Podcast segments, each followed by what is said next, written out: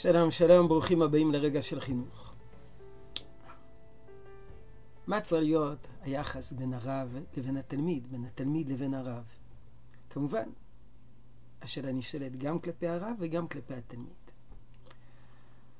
אנחנו נפתח ביחס של התלמיד כלפי רבו, כלפי המחנך שלו, כלפי המחנכת, כלפי הרם בישיבה התיכונית. פעמים רבות עולה דרישה מצד התלמידים שהמחנך, הרב, יהיה חבר שלהם. מצפים ליחס של חברות. האם זה נכון? צריך לשרור יחס של חברות בין הרב לבין התלמיד, או בין התלמיד לבין הרב? התשובה היא, נדמה לי פשוטה. כתוב, עשה לך רב, קנה לך חבר. סימן שיש רב ויש חבר, והחבר הוא לא רב, הרב הוא לא חבר. עשה לך רב וקנה לך חבר. יש גם הבדל בין הביטויים. עשה לך רב, קנה לך חבר. את החבר צריכים לקנות. לא די בכך שתרצה שפלוני אלמוני יהיה חבר שלך. אתה צריך להשקיע. אתה צריך לקנות.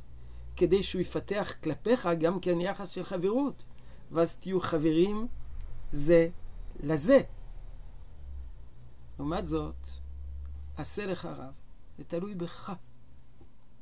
אתה צריך לעשות רב.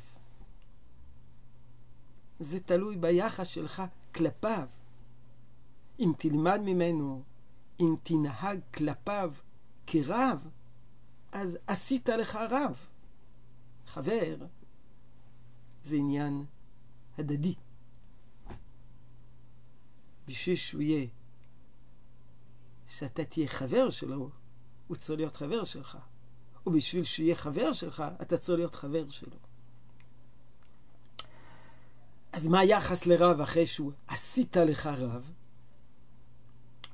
יש מאמרים לא פשוטים. מורה רבך כמורה שמיים. כך כתוב בפרקי אבות. מורה רבך כמורה שמיים. הפוסקים חילקו בין שלוש דרגות של רבנים. רבו המובהק הוא מי שלמד כל תורתו ממנו. תלמיד חכם שגם כלפיו צריכים לנהוג הידור להדר, לקום בפניו.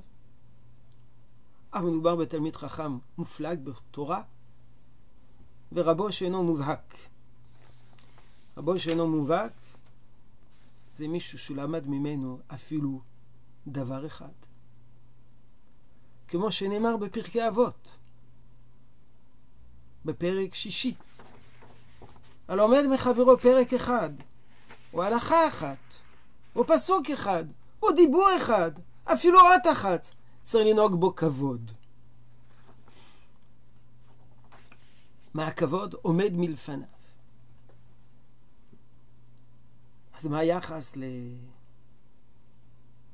לרם בישיבה תיכונית, למחנך בבית ספר יסודי?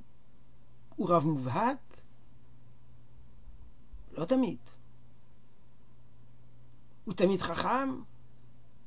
לא תמיד, הוא מופלג ב, בתורה.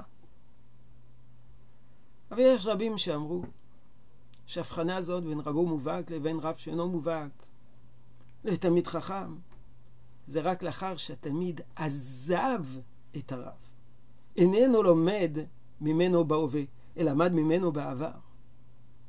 אבל כל עוד שהוא לומד בפניו,